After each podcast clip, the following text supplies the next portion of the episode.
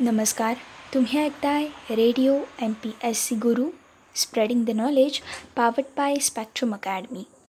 मित्रांनो असा घडला भारत या पुस्तकाच्या क्रमशः वाचनाच्या कार्यक्रमात.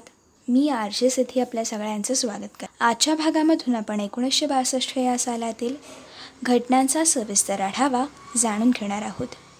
एकोणीसशे बासष्ट या सालातील आपली आजच्या भागातील पुढील घटना आहे मुदलियार समितीच्या शिफारसीनुसार व्यापारी वृद्धीसाठीचं नवं धोरण. व्यापारी वृद्धीसाठीचं नवं धोरण नेमकं काय आहे ते आपण सविस्तरपणे जाणून घेऊयात. वाढत्या आर्थिक तुटीवर मात करण्यासाठी आणि त्यासाठी आयात आणि निर्यातीबाबत नवं व्यापारी धोरण आखण्याच्या दृष्टीने एकोणीसशे बासष्ट या साली मुदलियार समितीच्या शिफारसीची स्थापना केली गेली आणि त्यांनी सुचवलेल्या सूचनांनुसार भारताच्या व्यापार धोरणाला आगळी दिशा दिली गेली. एकोणीसशे साठ ते एकसष्ट या सालापर्यंत दोन पंचवार्षिक योजना पूर्ण होऊन देखील व्यापाराच्या आघाडीवरती समाधानकारक चित्र दिसत नव्ह. पहिल्या योजनेच्या काळात निर्यातीपेक्षा आयात सरासरी ही तब्बल एकशे आठ कोटी रुपयांनी जास्त होती. तर मित्रांनो दुसऱ्या योजनेच्या काळात ही तूट तब्बल चारशे सदुसष्ट कोटी रुपये इतकी राहिली होती. या वाढत्या तुटीवर उपाय शोधण्याची निकड त्यामुळे तयार झाली होती. भारताच्या एकूण निर्यातीत चहा ताग आणि सुती कापड या तीन वस्तूंचा सुमारे निम्मा वाटा होता आणि तो तडकाफडकी वाढवणं शक्य नव्हतं. तर मित्रांनो दुसरीकडे औद्योगिक वस्तूंची निर्यात करायची तर त्यासाठी यंत्रसामग्रीचं आयात करणं आणि यासाठी प्रचंड गुंतवणूक करणं आवश्यक होतं. ते शक्य नसल्यानं या पेच प्रसंगावरती मात करण्यासाठी एकोणीसशे बासष्टमध्ये मुदलियार समितीची स्थापना केली गेली. निर्यात सक्षम करणं आणि आयात धोरणाला दिशा देणं. हे या समितीसमोरचं मोठं आव्हान होतं. मित्रांनो या समितीने निर्यात वाढीसाठी विशेष धोरण जाहीर केलं होतं.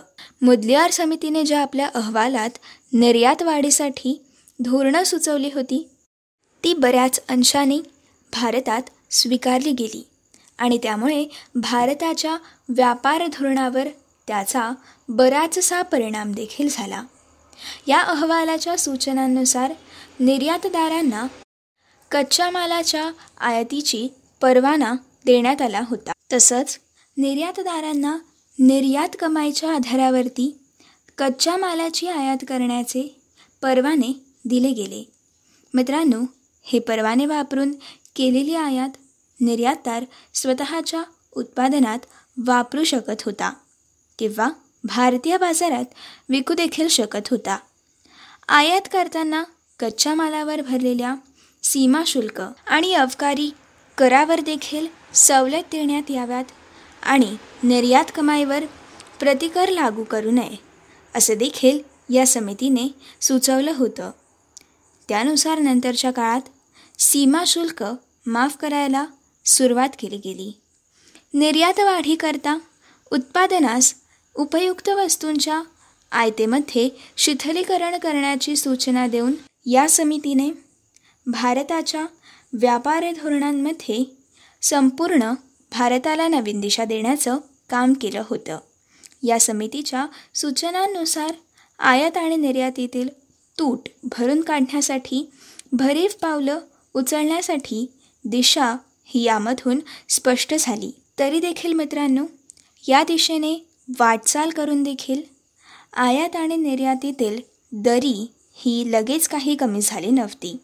आणि परिणामी एकोणीसशे सहासष्ट या सालामध्ये भारताला रुपयाचं अवमूल्यन करावं लागलं. मित्रांनो ही होती मुदलियार समितीच्या शिफारसीनुसार व्यापारवृद्धीसाठी नवधोरणाविषयीची एकोणीसशे बासष्ट या सालातील घटनेविषयीची माहिती. आता आपण एकोणीसशे बासष्ट या सालातील पुढील घटना जाणून घेणार आहोत. आपली पुढील घटना आहे सार्वजनिक क्षेत्राद्वारे अवजड उद्योगांच्या उभारणीसाठी भारतीय हेवी इलेक्ट्रिकल्स लिमिटेड अर्थात बी एच ई एल ची स्थापना झाल्याची घटना. चला तर मित्रांनो जाणून घेऊयात B H E L limited या कंपनीच्या स्थापनेमागची घटना. स्वातंत्र्यानंतर देशाच्या सर्वांगीण विकासासाठी मूलभूत अवजड आणि भांडवली उद्योगांची उभारणी बहुत करून सार्वजनिक क्षेत्राद्वारे करण्याचं धोरण नेहरू युगात केंद्र सरकारने स्वीकारलं होतं. आणि त्यानुसार एकोणीसशे बासष्ट या सालामध्ये नवी दिल्ली येथे भारत हेवी इलेक्ट्रिकल्स लिमिटेड अर्थात बी एच ई एल या कंपनीची स्थापना करण्यात आली. अशा उद्योगांमध्ये सार्वजनिक क्षेत्राचा महत्त्वपूर्ण सहभाग अत्यावश्यक आहे. अशी धारणा बाळगून एकोणीसशे पन्नास ते साठच्या दशकांमध्ये अनेक मोठे उद्योग हे भारतात उभारण्यात आले. त्यामध्ये बी एच ई एल ही एक महत्त्वाची सार्वजनिक कंपनी ठरली.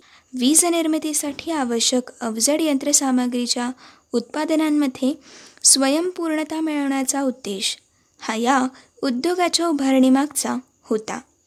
एकोणीसशे बासष्टमध्ये नवी दिल्ली येथे या कंपनीची स्थापना करण्यात आली. आणि त्यानंतर उत्तर प्रदेश मध्य प्रदेश तमिळनाडू आंध्र प्रदेश अशा विविध राज्यांमध्ये या कंपनीचे उत्पादन प्रकल्प स्थापन करण्यात आले. देशभरात एकूण चौदा उत्पादन विभाग चार ऊर्जा क्षेत्रीय प्रादेशिक केंद्र आठ देखभाल केंद्र आणि सेवा केंद्र तसेच अठरा प्रादेशिक कार्यालयं. असं बी एच ई एलचा विस्तार हा करण्यात आला. बी एच ई एलने जागतिक स्तरावरील प्रमुख कंपन्यांबरोबर तंत्रज्ञानविषयक सहकार्याचे करार करून त्याचप्रमाणे संशोधन आणि विकास करण्यासाठी सुसज्ज विभाग स्थापन करून उच्च दर्जाच्या यंत्रसामग्रीची निर्मिती केली. देशभरात विद्युत निर्मिती प्रकल्पांच्या उभारणीत आणि ते यशस्वीरित्या कार्यान्वित करण्यामध्ये बी एच ई एलची कामगिरी अत्यंत महत्त्वपूर्ण ठरली. मित्रांनो विद्युत निर्मितीकरिता गॅस आणि स्टीम टब्राईन्सबरोबर विद्युत वहन आणि वितरण यासाठी आवश्यक यंत्रसामग्रीचं उत्पादन हे बी एच ई एलने केलं.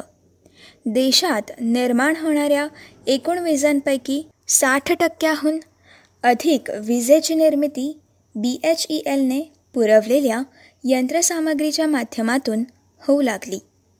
एवढी या क्षेत्रावरती बी एच ई एलची पकड ही राहिली होती. रेल्वे मार्गाच्या विद्युतकरणामध्ये देखील बी एच ई एलचा सहभाग हा अत्यंत महत्त्वाचा ठरलेला आहे. अपारंपरिक ऊर्जा प्रणाली विकसित करण्यामध्ये देखील बी एच ई एलने पुढाकार घेतला. याशिवाय खनिज तेल आणि नैसर्गिक वायू शुद्धीकरण पेट्रोरसायन पोलाद ॲल्युमिनियम खत आदी प्रकल्पात तसंच दूरसंचार क्षेत्रासाठी आवश्यक यंत्रसामग्रीसाठी आणि त्या यंत्रसामग्रीच्या उत्पादनाद्वारे देशाचा सर्वांगीण औद्योगिक विकासात बी एच ई एलचा वाटा हा अत्यंत महत्त्वाचा ठरलेला आहे. मित्रांनो भारताप्रमाणेच जगातील अन्य देशांमध्ये विद्युत निर्मिती प्रकल्पांचा यंत्रसामग्रीचा पुरवठा करून बी एच ई एलने जागतिक स्तरावर देखील आपलं स्थान प्राप्त केलेलं आहे. मित्रांनो ही होती भारत हेवी इलेक्ट्रिकल्स लिमिटेड अर्थात बी एच ई एलच्या स्थापनेमागची घटना. मित्रांनो आता आपण एकोणीसशे बासष्ट या सालातील पुढील महत्त्वाची घटना जाणून घेणार आहोत. आपली आजची पुढील घटना आहे कर्करोगासंबंधी संशोधन करणाऱ्या टाटा मेमोरियल सेंटरचं व्यवस्थापन हे अणुऊर्जा विभागाकडे कसं गेलं? मित्रांनो मुंबईच्या टाटा मेमोरियल हॉस्पिटल आणि कॅन्सर रिसर्च इन्स्टिट्यूट ज्या संस्थेच्या अखात्यारीत येतात त्या टाटा मेमोरियल सेंटरचं व्यवस्थापन हे एकोणीसशे बासष्ट या सालामध्ये अणुऊर्जा विभागाकडे सोपवण्यात आलं. Advanced centre for treatment research and education in cancer he Tata memorial सेंटरची शाखा कर्करोगावरील उपचार संशोधन आणि कर्करोगाच्या संबंधीच्या शिक्षणासाठी राष्ट्रीय स्तरावरील केंद्र म्हणून कार्यरत आहे आणि याचं कार्य सुलभ व्हावं. यासाठी अणुऊर्जा विभागाकडे अर्थात डिपार्टमेंट ऑफ ऑटोनॉमिक एनर्जीकडे त्याचं व्यवस्थापन देण्यात आलं आणि त्याला या विभागाचं अनुदान देखील प्राप्त करून देण्यात आलं. ऑटोमिक एनर्जी कमिशनचे अध्यक्षच हे या संस्थेच्या कार्यकारी मंडळाचे प्रमुख असतात. मार्च दोन हजार दोन या सालामध्ये advanced centre for treatment research and education in cancer अर्थात ॲक्ट्रेक या नवी मुंबईतील खारघर येथील बेसिक रिसर्च सेंटरचं उद्घाटन झालं. आणि मित्रांनो मार्च दोन हजार पाच या सालामध्ये क्लिनिकल रिसर्च सेंटर ही कार्यान्वयित झाली. मित्रांनो ही होती आजच्या भागातील असा घडला भारत या पुस्तकाच्या क्रमशः वाचनाच्या कार्यक्रमातील सविस्तर माहिती.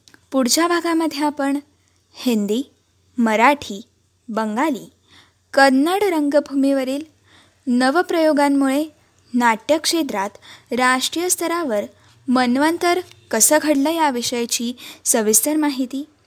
तसेच एकोणीसशे साठ ते एकोणीसशे सत्तर या दशकातील काही महत्त्वपूर्ण प्रयोगशील नाटकं.